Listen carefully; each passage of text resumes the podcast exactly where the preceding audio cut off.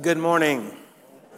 I was having a conversation about my dad earlier today, who passed away earlier this year, and he was my pastor all growing up. So I'm a preacher's kid, right? So any of you who didn't know that, I'm a preacher's kid, and so I grew up listening to my dad say all kinds of things. And one of his favorite phrases that he would say, and at the close of a worship time like this that we've had this morning, it was so good. He said, "Boys and ladies and gentlemen, if that don't light your fire, your wood's wet." And I'm going to tell you, if you hadn't had your fire lit this morning, then your wood's wet, and I'm hoping to help dry it out. So let's turn to the book of Philippians. We're going to continue our study through the book of Philippians this morning, and we're going to turn to chapter 3. And we've been in this series that I've entitled, Who Are We? It's a question, and it's a question that I'm hoping that I'm going to help lead us to fully answer. Who are we here? And if you know it, tell me. We are a you-all, gospel-first, servant-hearted family of believers who want our lives to count for the glory of God. Y'all can do better than that. I know you can. So we're going to try it again. If you read it with me up there, and if you know it, say it out loud. We are a you-all, gospel-first, servant-hearted family of believers who want our lives to count for the glory of God. Very good. I knew you could. And what I'm wanting and attempting to do through this series is to take us through the study of the book of Philippians, and also to just kind of break down that identity statement into individual components, bite-sized components that we can kind of get on and chew on and try to understand exactly who God is calling us to be according to His Scriptures, and who we need to be as His followers. And so that's what I want us to continue to do today. And today we come to begin to consider what it means to be people who want our lives to count for the glory of God. You know, we think along those lines. When we say that we want our lives to count, that's saying it positively. We could also say it negatively, use like kind of the double negative there, and say what we don't want is for our lives not to count. We don't want to go through life and end up at the end and our lives didn't count for anything. We want our lives to count for the glory of God. In other words, more simply stated, we don't want to waste our lives. I had lunch with a friend this week, and actually Ted and I were meeting together and with another friend, and we were just talking about books that we had been reading, books that we had read in the past, just sharing back and forth with one another. I asked if my friend had ever read the book by John Piper entitled, Don't Waste Your Life. And in the process, I just kind of briefly explained to him the impact that that book actually had upon me. I first read it about 18 years ago. And to be honest, it was the title that hooked me. I mean, just on the bookshelf, Don't Waste Your Life. That's a great hook. If you're going to write a book, put a hook in it like that, because it'll get somebody like me walking by and just seeing it. But that's it. Who wants to waste their lives? Who among us doesn't want to live their life to the fullest, make the biggest impact that you can make on the world in which you're living? Well, I remember picking that book up off the bookshelf and finding a chair and beginning to read words that would have a lasting impact upon the trajectory of my life. I remember how the opening illustration captured my attention. Like me, John Piper is a preacher's kid. And so he was recalling a service in which his dad, who was an evangelist, was passionately delivering an evangelistic sermon. And at the close of that sermon, an elderly gentleman came forward and placed his faith in Jesus Christ and was saved. But what touched Piper and what he wrote about in his book was this, that the memory that he could never erase from his mind was that this elderly man just sobbed. And he sobbed uncontrollably with his head in his hands. And he kept repeating this phrase, I've wasted it. I've wasted it. I've wasted it. You see, even though this man was truly thankful that God in His infinite grace and His mercy had saved him from his sins, he experienced sorrow because he recognized that he had wasted his whole life pursuing things that simply didn't matter. And that opening illustration actually launches Piper in this book to plead with people never to let that be their story, to make sure that they do not come to the end of their lives and realize that they've wasted it, that they've spent the lifetime pursuing things that ultimately did not matter. In fact, that they've spent their lives pursuing things that actually drove them farther away from that which is of the most significant importance in their life, and that is having a relationship with the Lord Jesus Christ. As we continue in our study of the book of Philippians today, we're going to see that that is actually the same message that the Apostle Paul delivers to the believers who make up the church there in Philippi. Paul doesn't want them to waste their lives. He doesn't want them to pursue the wrong things. Rather, what he does is he appeals to them to be people who make their lives count for the glory of God. And that's what I want us to look at and read together this morning. So begin reading with me there in chapter 3 and verse 1. We're going to read down through verse 11. Hear the word of God this morning. Paul writes, "Finally, my brethren, rejoice in the Lord. For me to write the same things to you is not tedious, but for you it is safe. Beware of dogs. Beware of evil workers. Beware of the mutilation. For we are the circumcision who worship God in the Spirit. So rejoice in Christ Jesus and have no confidence in the flesh, though I also might have confidence in the flesh. If anyone else thinks he may have confidence in the flesh, I more so. Circumcised the eighth day, of the stock of Israel, of the tribe of Benjamin, a Hebrew of the Hebrews, concerning the law, a Pharisee, concerning zeal, persecuting the church, concerning the righteousness which is in the law, blameless. But what things were gained to me, these I have counted loss for Christ. Yet indeed, I also count all things loss for the excellence of the knowledge of Christ Jesus my Lord, for whom I have suffered the loss of all things, and count them as rubbish, that I may gain Christ and be found in him, not having my own righteousness which is from the law, but that which is through faith in Christ, the righteousness which is from God by faith, that I may know him and the power of his resurrection and the fellowship of his sufferings, being conformed to his death, if by any means I may attain to the resurrection from the dead." Brothers and sisters, this is the word of God for the people of God.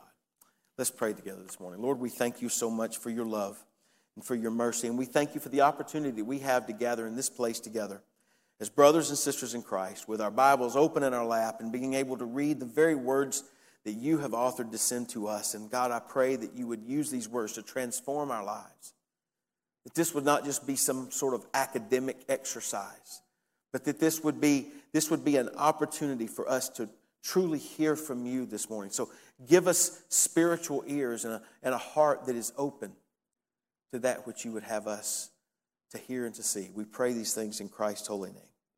Amen. Now, you'll probably immediately notice there in that first verse that Paul is a preacher. And you know he's a preacher because he uses the word "finally" as if he's about to conclude. But he's still got two more chapters of good material.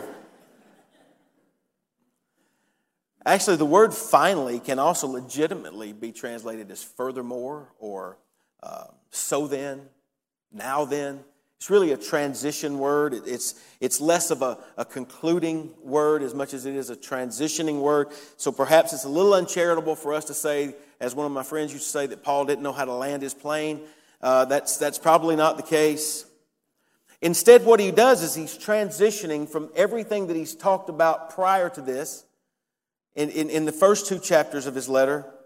And what he's doing is he's transitioning now into more of the application, and he's hitting them in the heart. This is really where you're going to see is Paul's going to the heart of the matter here. In fact, what I want you to do today is I've just provided you some hooks that we're going to hang our thoughts on as we work our way through. There's going to be 6 of them. So just hang on, we're going to get to them just all the way as we work our way through the text. The first thing that I want you to know, though, is Paul begins this portion of the letter with a command. He begins with a command, and the command is this. Paul tells the Philippians to rejoice. Rejoicing and joy is a major theme in the book of Philippians. Paul uses the word 9 times throughout the letter, and here he tells the believers to rejoice in the Lord. You'll hear me say this again and again and again. Theology hangs on prepositions, and really, really good theology hangs on really good prepositional phrases. And so notice it is to rejoice, but how, in what are we to rejoice? You rejoice in the Lord. Paul is saying that the nature of the rejoicing and the joy that we are to have as believers is to rest in a relationship that we have with Jesus Christ himself.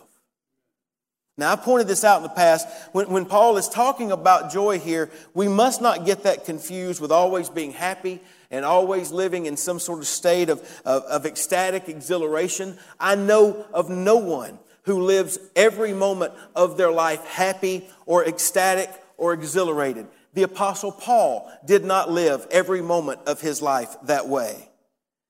Consequently, what Paul is talking about, as I said, is not something.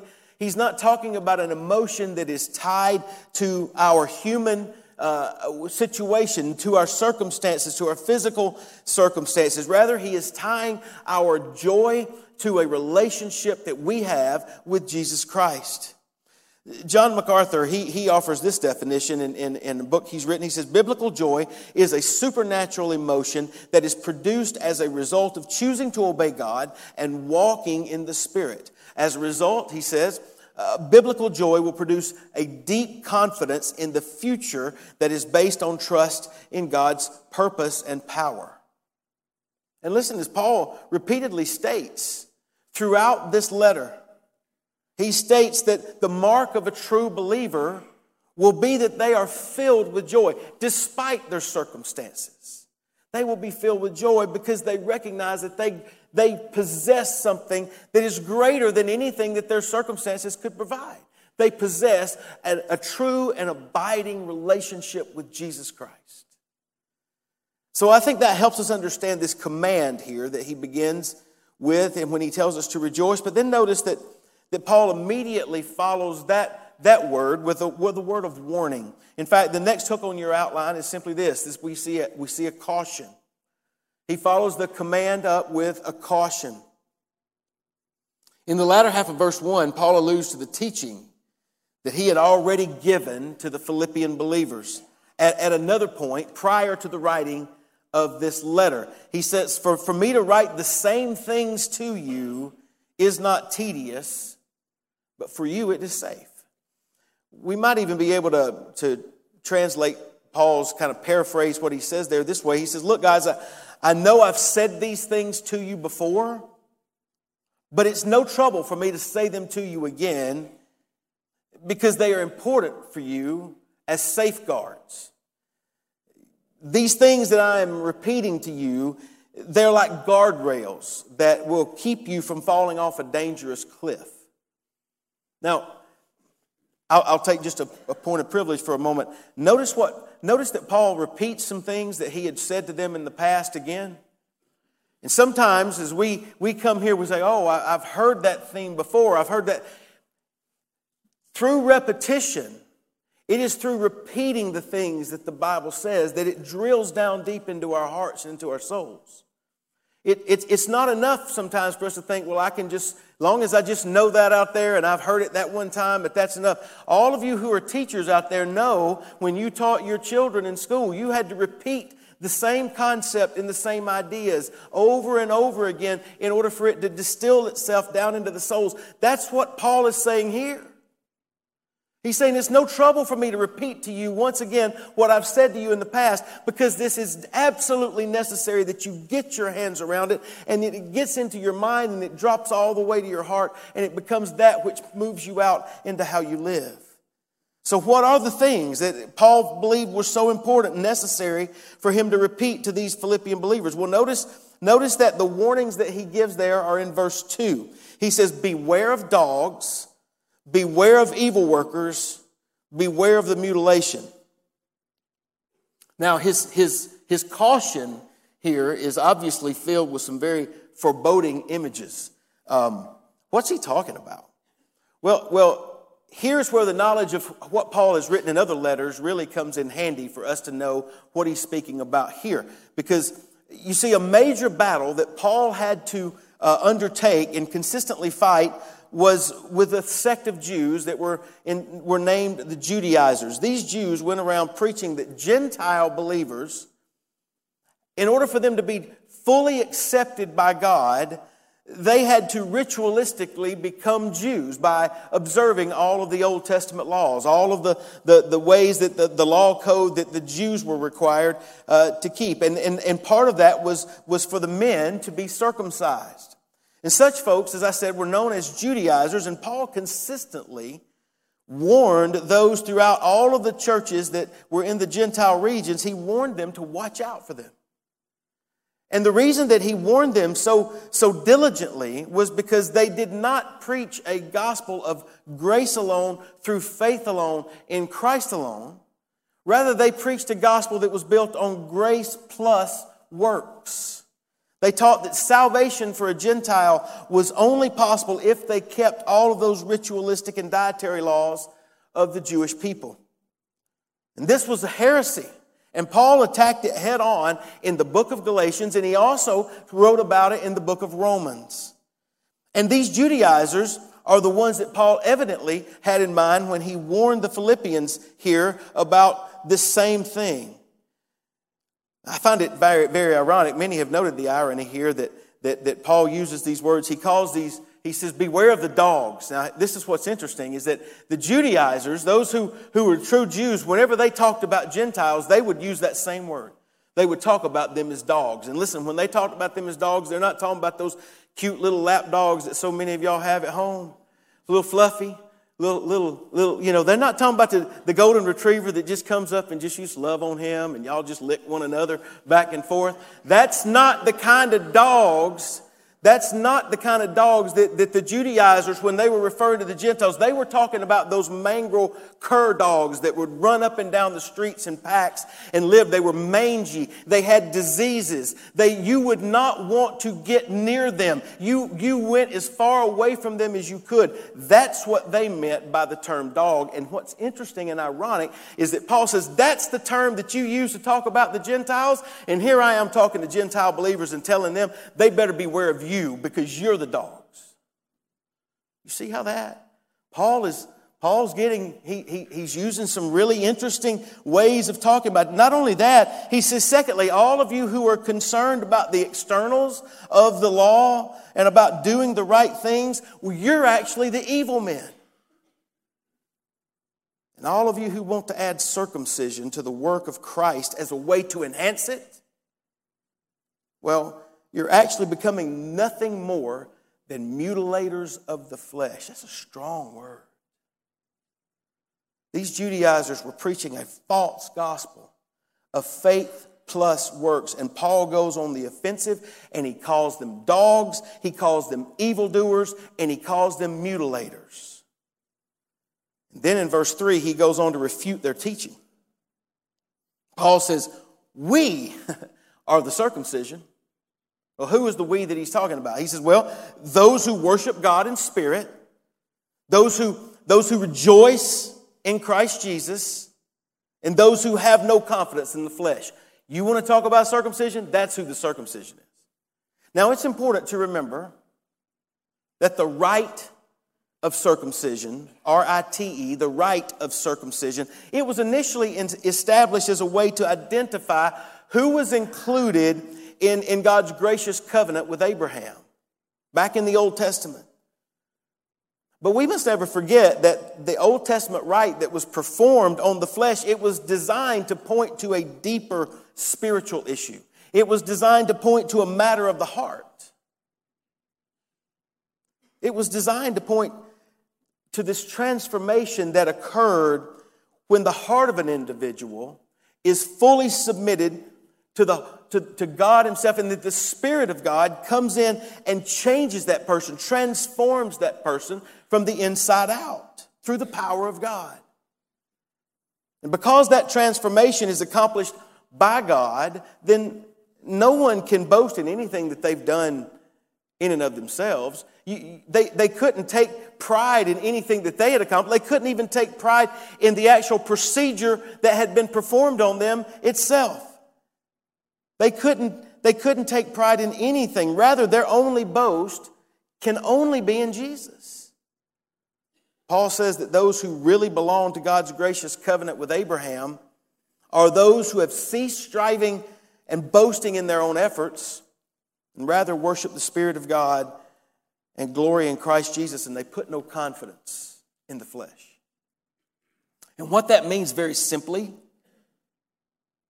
is that if we want our lives to count for the glory of God, brothers and sisters, we must constantly be on guard against taking pride in our own personal achievements and in the qualities that we think set us a step or two above the rest of the folks around us. You see, we've got to be on guard against being like those Judaizers. We must guard against the subtle temptation to look around us and make horizontal comparisons and falsely assume that God accepts us based upon how far we've come in our religiosity, in the performance of our religion, or how much better we look in our own eyes in comparison to someone else.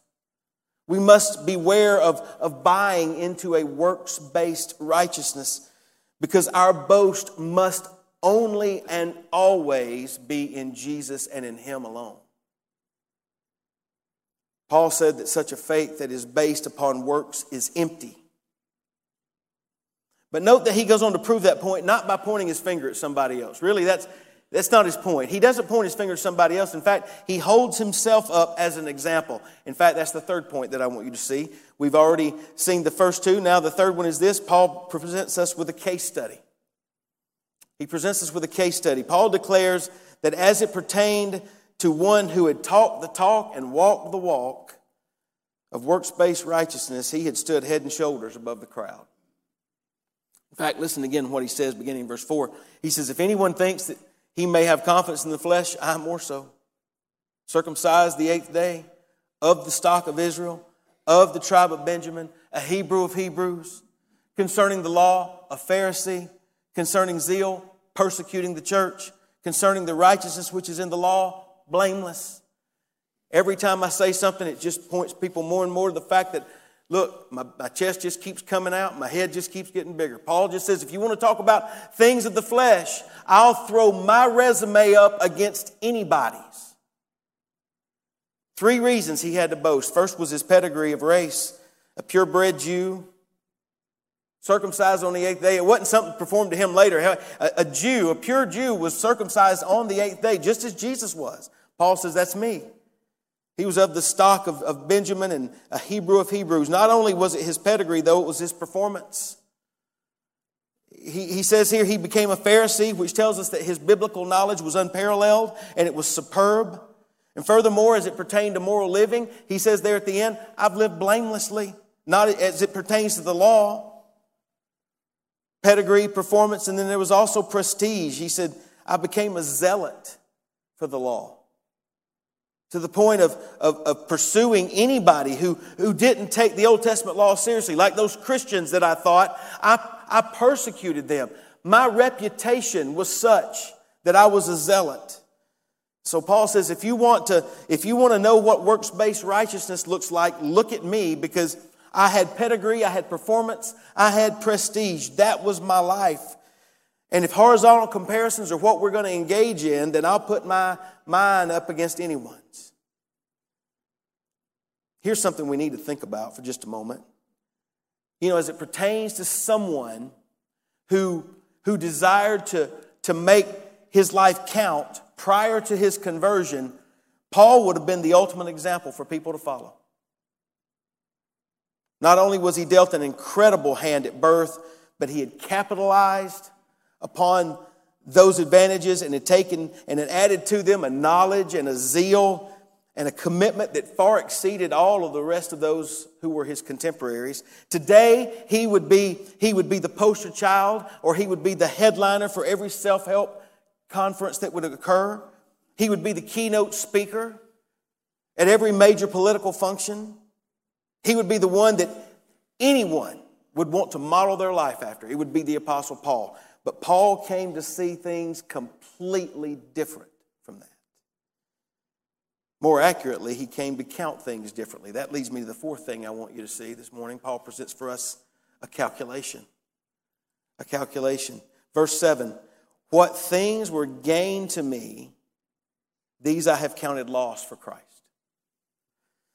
Think about that for just a moment. I'm afraid that sometimes we become so familiar with the text of the Bible, so familiar with Paul's resume and his testimony, that we fail to recognize just how radical a statement that is. What things were gain to me, these I have counted loss for Christ.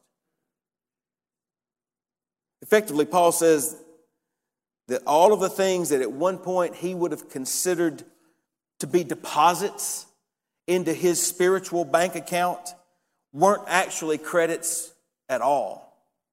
They were deficits. In fact, he states that the very things that he had once evaluated as benefiting him had in reality been working to destroy him, because they were blinding him to his need of the true righteousness which God required, a righteousness that was not based upon anything that he could produce of his own, but based upon the finished work of Jesus. And notice Paul is so intent on communicating this fact that he expands upon that calculation by what he says in verse 8. In verse 8, he says, "Yet indeed I also count all things lost for the excellence of the knowledge of Christ Jesus my Lord, for whom I have suffered the loss of all things and count them as rubbish, that I may know Christ, that I may gain Christ." Paul says that not only are our attempts to work for and earn our salvation worthless, but in fact all things are rubbish in comparison to Jesus. Rubbish is really too kind a word for what Paul writes. The better word is dung, excrement, human waste. Alistair Begg puts it this way. He says, in this verse, Paul uses a word that makes little boys giggle and their mothers blush. Paul says that everything he had ever put stock in throughout his life amounted to a pile of dung in comparison to knowing Jesus Christ as Lord. Listen, Paul's calculation of his life forces us to do the same thing of our own. We too have to perform that same sort of calculation of our own life. We too must recognize that all the doing and all the accomplishing and all the working and all the amassing and all the saving that you could ever do and engage in would never add one penny to your spiritual bank account. In fact, if you're depending on any of those things as your hope and your source of salvation, you should be warned, in actual fact, that those very things are sucking your spiritual bank account dry. According to the Scriptures, the one and only treasure that counts for anything in this life and for the life to come is the excellence and the surpassing and the far exceeding and the so much greater than knowledge of Jesus Christ as Lord of your life.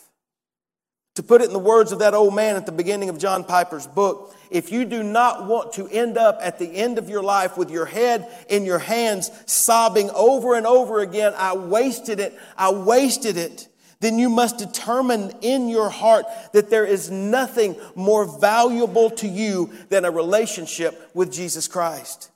But you must also be warned that simply coming to church, putting money in an offering box, singing the songs, going to Sunday school, being kind to others, as fine as those things are, none of them are substitutes for a personal relationship with Jesus. Not one of those things will add one penny to your spiritual bank account. Listen, the driving question of Scripture is not what you can do. What can I do to make myself acceptable before God? That's not the driving question of Scripture. Rather, the question is, do you know Him? Is He your Lord? Do you value Him and treasure Him above everything else in your life?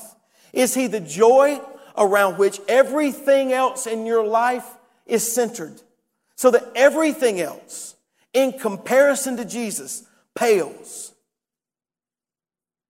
Listen, I want you to know that is what biblical Christianity is all about. It is driving us to Jesus and to the centrality of Jesus, and that He is the greatest treasure that we could ever grasp and ever hold. It is not about rejoicing in what you've done in 2021. It is not about rejoicing in the new you in 2022. It is none of that. It is about driving you to a joy that comes from knowing that Jesus Christ is mine and I am His. It calls you to have a confidence and a trust in Him and in Him alone. And brothers and sisters, a life that counts for the glory of God will be a life that treasures Christ above everything else. But you may be still wondering, why in the world is He so important? What is it about Jesus? Why do I need Him so much? You haven't told me that. Fortunately, the text does. Notice the next hook on your outline, because Paul tells us about a credit that's there. There's a credit that he tells us about. In verse 8, he says, I want to gain Christ and be found in Him, not having a righteousness, my own righteousness, which is from the law, but that which is through faith in Christ, the righteousness which is from God by faith, that I may know Him and the power of His resurrection and the fellowship of His sufferings, being conformed to His death, if by any means I may attain to the resurrection from the dead. Paul makes it clear that there are two very vital, important things that Jesus provides us that makes a relationship with Him infinitely valuable to us. And the first one is righteousness. To be made righteous literally means to be made right with God. It is a word that is taken straight out of the courts of the law, and it means to be acquitted. It means to be declared right. Paul makes it clear that on our own, you and I will never be declared right. On our own, we will never be declared righteous. In fact, that has been his point all through this entire text. Works-based righteousness does not exist. It adds nothing to your spiritual bank account. It is only a deficit. It is only dung. Consequently, though we need righteousness, Paul tells us that the only kind that will ever save us is not our own righteousness, but rather it is a righteousness that comes from God by faith. It is a righteousness that is credited to our account. In other words, the righteousness that you and I need doesn't depend on our works, but on our faith. Faith in what? Well, faith in the fact that Christ has accomplished for us what we could never accomplish for ourselves. Faith in the fact that He lived a perfect, sinless, holy life, the life that you and I could never live if we had 1,000 lifetimes to try. Jesus did it. He was perfect. He lived a sinless life. And then He absorbed upon Himself the punishment of our sin on Calvary's cross. And it is faith that He died there in our place so that we might be saved. It is faith that He rose again on the third day, defeating death, hell, and the grave. And it is faith that comes from God. Faith that not in our own achievements, but faith in what Christ has achieved for us. So through our faith in Christ, we are credited with Christ's righteousness. But there's a second thing that Christ provides us that makes a relationship with Him infinitely valuable to us. And that is that once we have been saved and once we have received the righteousness that comes from God through faith in Christ, He then secures for us the resurrection from the dead. The resurrection. See, Paul speaks of the resurrection in two different ways. He describes it as a present power in which believers may currently live, the resurrection power that allows us to face persecution and to face uncertainty because of our relationship with Christ, so that we become increasingly more and more like Him. But Paul also describes it as a future resurrection. It's a resurrection power that we live in today, but it's a future resurrection that we will one day be able to experience, in which we will be live eternally in heaven with Him. In other words, because of our relationship with Christ by faith, we are assured that at the resurrection of the dead, we will be raised to live with Christ forever. And it is that resurrection power that we have in this life, coupled with the assurance of the future resurrection, that leads me to that very last hook that you will find there on your outline. We find then in these words presented for us a confidence. A confidence. Listen, when you possess the type of relationship with Christ that Paul speaks about in this passage, when you are united to Him by faith, you recognize that you can face anything that this world throws at you because of the power of the resurrection. And because you know that one day you will stand vindicated before the bar of God's judgment because of what Christ has done for you. Such a recognition should instill within you a tremendous assurance and a tremendous confidence. And after all, what do you have to be afraid of? To put it in the words of the Apostle Paul in another passage, what can ever separate you from the love of God which is in Christ Jesus our Lord? Can you imagine anything that can come and rip you out of His hand? Is there anything or anybody that can ever come and take you away from Him? If you think that there is, then go back and read Romans 8. Read it from front to back. And you will come to conclude just as Paul did. I am convinced that neither life nor death nor angels nor principalities nor things present nor things to come, nothing, he says, nothing will be able to separate us from the love of God which is in Christ Jesus our Lord. That's the same resurrection power and confidence with which he writes here in Philippians 3. And friends, I want you to know that is an incredibly freeing passage. And for many of you, I fear that for years you have been bound by a religion that is based on works. And I fear that you have somehow misconstrued the gospel, which says, believe on the Lord Jesus Christ and you will be saved, with something other than the gospel that says, do this or act this way or be like that and you will be saved. And my fear is that some of you are placing value on the wrong things. And in doing so, you have missed the simplicity of the good news. If that is the case, then this passage that Paul wrote to these Philippian believers is a clarion call to you not to waste your life. Stop treasuring for yourself things that amount to nothing and that are in fact less than nothing, things that only become debits to your spiritual life. All of that then leads me to my sermon in a sentence this morning, which is this. A life that counts for the glory of God will abandon the pursuit of worthless things that only drive us farther away from Him and will treasure Christ above everything else in this world. That's where we have to begin, with a life that is going to count for the glory of God. It has to begin there. The fact is, all of us one day will stand before a just and holy God who will call our lives into account. And when that day comes, the question will not be, well, what did you do to save yourself? The question will not be, what did you do that makes you worthy to stand before me? The question will not be, do your good deeds outweigh your bad deeds? The question will not be, how did you compare with somebody else? Did you finish a little further ahead or take the test a little faster? That will not be what God asks. No, the only question that will matter in eternity is, do you know Christ? Is He your treasure? Have you trusted in Him and in Him alone? Friend, if you live your life any other way and you trust in anything other than the Lord Jesus Christ, you will have wasted your life. And I plead with you today, don't do that. Don't waste it.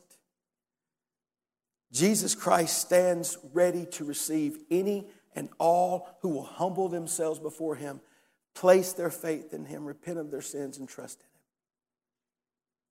in Him. If you've done that, then I plead with you today that you remind yourself that your treasure is not in this world.